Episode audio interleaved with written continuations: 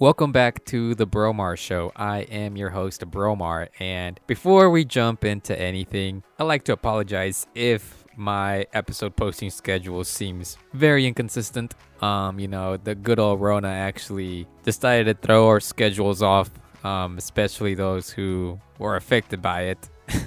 I can't really explain it. But essentially, what I'm trying to say is due to this little outbreak we're having, it did bring us a lot of changes to our everyday life. And so at this point, most of us are just trying to get a feel of what things are going to be, at least for now. But I'll explain more about that here coming up in just a couple moments. Things that we might talk about, to be honest, it's more like a freestyle at this point. I didn't really have enough time to show prep or come up with interesting topics here. But there's a specific topic that I have been really trying to organize, and it's actually more critical now due to our current situation today. And it has to do with trade school and all the other jobs that a lot of people would consider it's very hands on, like electricians, plumbers, even cooks, chefs construction workers could be in the realm there too. And I've actually want to discuss more about that here since I made an episode about, you know, the college life or college in general. And I think it'll be really interesting if we look at the other side, you know, for those who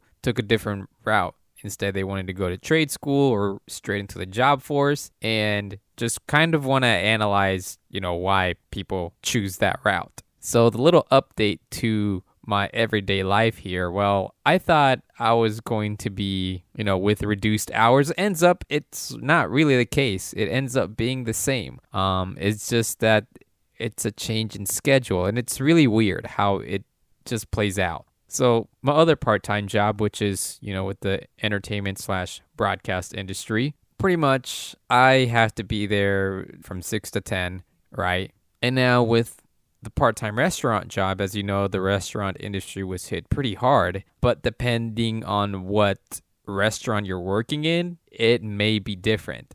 Now, of course, compared to some other restaurants, if you are working in a like a major chain restaurant or just a very well known, they they own basically restaurants all over the country and maybe around the world too, specifically around the world. And those tend to be a little bit more busier, of course, because they've it's a really big company that owns all these restaurants, of course. So they're not really as affected as much as, you know, the small businesses in which I mean it's I really can't explain a lot about that here, but I'll just tell you from the perspective of like a restaurant that, you know, is a major chain restaurant or owned by a big company per se. Because to be honest, I never worked in a local restaurant.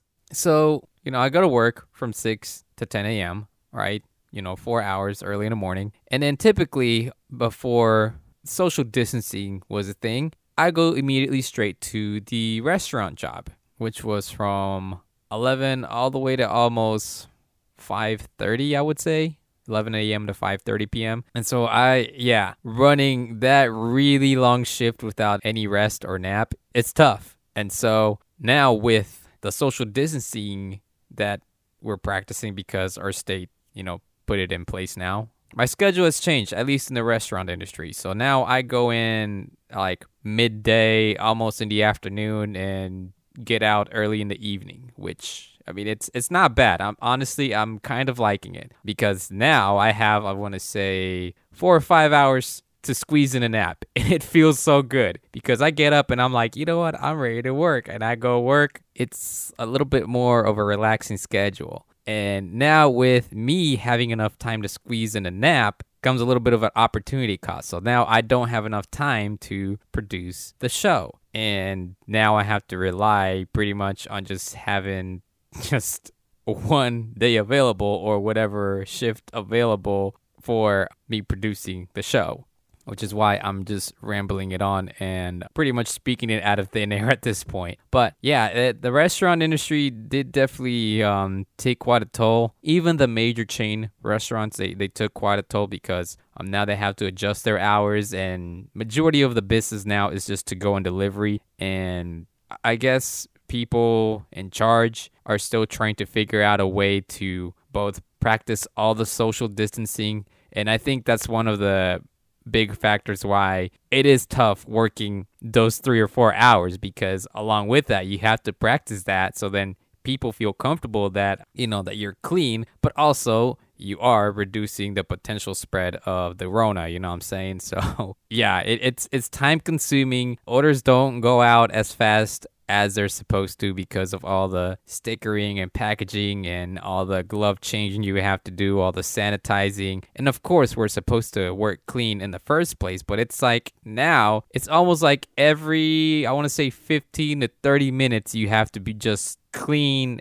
everything. And so that's, I feel like that's what's sometimes holding people back. And then with the limited number of staff, especially when it's like projected to not be very busy, it's just one person in each station. So I think that's um that's a challenge, you know, just kind of dealing with all the extra step added just so you prevent the spread. But yeah, I thought I was gonna have more free time than I thought. Ends up it's not the case. It ends up now I found free time to take a nap and actually take care of myself a little bit. However, um, I'm not producing as much, and perhaps I don't know if this would be interesting content to you. I'm pretty sure if you are an essential worker, you could possibly relate, or at least if you work in the restaurant industry, you would relate to at least what I'm currently dealing with. But um, other than that, it's like it's it's definitely life changing, at least for now. For all we know, this could last for maybe the whole year, maybe two years. I'm probably over exaggerating it, but I'll tell you what, if we get out of this as soon as this is over, I'm telling you, likely chance that this is not going to be the same. Because of the social distancing that's going on right now, the non essential employees are currently locked in in their homes. And so far, the only people allowed to be out and about are essential workers and those with essential duties or tasks. And so, one of the um, key things I want to talk about is trade school and people who go into the workforce straight out of high school. I did talk about college in previous episodes and whether it was still worth it and whatnot, in which articles say that even going into the debt, it's still worth it. But I think with trade school and, you know, going into the workforce immediately out of high school, I can understand why people want to choose that path. It does, it is one way to reduce or avoid any college or school debt. I think another important thing, and I don't know if you were thinking about this or if the people, you know, jumping into the job force or the workforce or into trade school, if they ever thought about that, is that most of the jobs within, you know, that realm, they're very hard to replace in this day and age of automatization. I think that's how you pronounce it. It's really spelled weird, but I don't know if I'm pronouncing it right. So, if you don't know what automatization is, it's basically using machinery or other technology to allow processes to take place without human input or work. Uh, one example could be is installing software that links a company's sales process to its shipping process, which is decreasing the work employees have to do. Now, another one that I thought on the top of my head is with the accountant or the bookkeeper. You know, back in the day when we didn't have computers and we had to do math on paper and whatnot, you had someone specifically paid to count, add up, subtract, and divide, multiply, do all the math with the finances and making sure things add up. But fast forward when Microsoft Excel and Office and all the other programs get released, now it's easier to do office jobs. And so those people who would be counting and writing all the stuff and making sure it adds up, well, they don't have to do that anymore. They were either promoted or they were let go. Because with Excel, if you develop the formula correctly, all you got to do is crunch in the numbers. And all you got to do is crunch in the numbers and it'll do the math for you.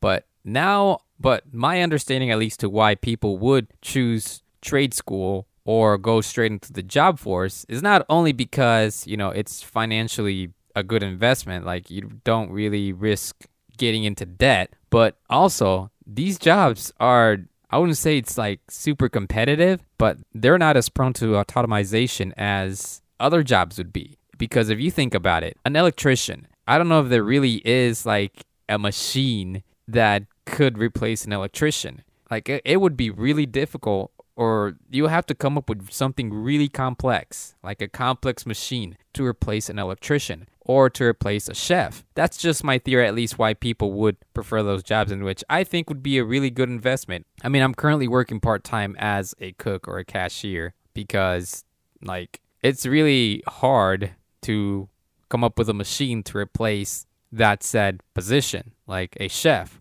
or electrician, plumber, whatever the case may be. It would require a lot of skill. And I think that's just something that, you know, a person would develop. Uh, I'm not sure if a machine would be able to do that, but yeah, these jobs are not very prone to automatization. And I don't think they really have to constantly compete, really. I mean, there's still some competition, but not compared to the other ones more prone to the automatization. So, yeah, I understand why people would invest in that, and I think it is really a good investment. And also, one thing I did notice about, uh, you know, electrician and plumbers or chefs or cooks is that majority of them are really happy with what they do. And it's also because some may own their own electrician company, like it's like their own business, like they're the sole proprietor or the sole business owner. And you know they're just happy that belongs to them and i know they have to put in some hard work with uh, following government regulations and registering it and doing taxes and all of that but in the end i think that's why i guess another reason people invest immediately into the job force or trade school is because it does provide some form of independence from a said company so it's like it's them that they own their own little thing. Could be very local, and people are just happy with what they do. So I think that's pretty much what covers it in that topic there. I feel like I'm being dishonest here. I did mention one reason why I haven't been able to release episodes consistently, but along with that, since in order for me to practice good social distancing, your boy here decided to pick up a couple video games along the way. So, in case for some reason stuff just starts flying out the fan, and I just want to be prepared just in case. And so, I mean, I had a Nintendo Switch, and it took me about three months to actually get one. It was three months after it first released, and apparently they ran out again. That's crazy. I think the Switch is doing pretty good so far for a uh, shelf life. It's like a business term about when you have a product and it basically has a shelf life and you come to a point where you just stop producing it because you know it's it's getting old people are getting tired of it you get the idea um i should probably do like some business episode like stuff i learned in business school that type of thing because apparently i still remember some of that which is good anyway jumped off track there for a moment. I picked up a couple games for the Switch. I have Fire Emblem Three Houses, in which it's a really long game if you want to check out the different outcomes you want to experience. Along with that, I've picked back up Octopath Traveler, in which is like I want to say Final Fantasy. It's kind of like that type of game. I mean, honestly, I'm not really too much of a gamer. Like I only have like six or seven games total that I'll just switch back and forth with.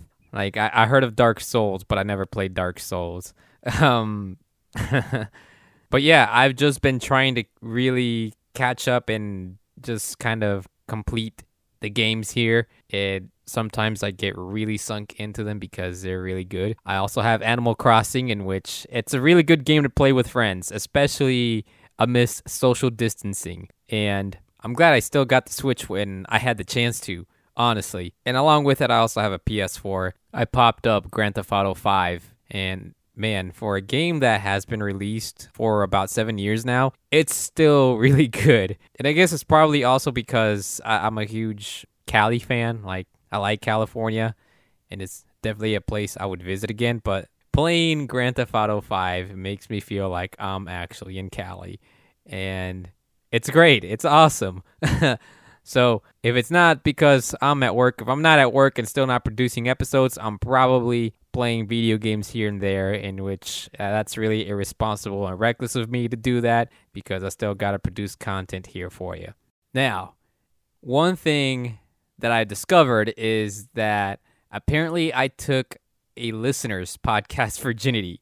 So Yeah, brand new listener to the Bromar Show. Apparently, was the very first podcast he has ever listened to. And the funny part about this listener is that I actually know him in person, and I've hung out with him, and I actually went to school with him. I went to college, and we actually talked and hung out and whatnot. And it's really funny because I saw the post, I heart reacted it, but I didn't reveal that it was that it was me that was the host of the show. But if he happens to listen to the show again, he would exactly know who I am. So but yeah, man, I'm really happy that I I took your podcast virginity. I really am, and I'm glad that you actually enjoyed the show. I really am thankful that you actually are happy with what you had to hear through some of the episodes. I'm not sure if you only listened to one or if you listened to multiple of them, but again, I thank you for putting in your input, and I will do my very best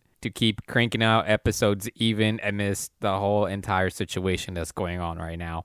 Now, since social distancing has got my schedule really messed up, and it's really hard for me to come up with a consistent posting schedule, but I have to think of a way to just find a set day that I can release episodes. It is now important for you to follow the podcast or subscribe to it on whatever platform you're listening to, whether it be Apple Podcasts, Spotify, or Google Play. And just so you can get any notification that I posted something in case you're wondering, hey, you know, Bromar hasn't posted anything recently. I wonder if he's okay. So I guess that's my way of letting you know that I'm doing okay and I'm doing fine. It's just that I've been a little jumbled up with our schedule and getting adjusted to it. And not only that, I've been trying to come up with a proper way to organize it and just basically come up with at least a really good episode. So, thanks again for listening, and until next time.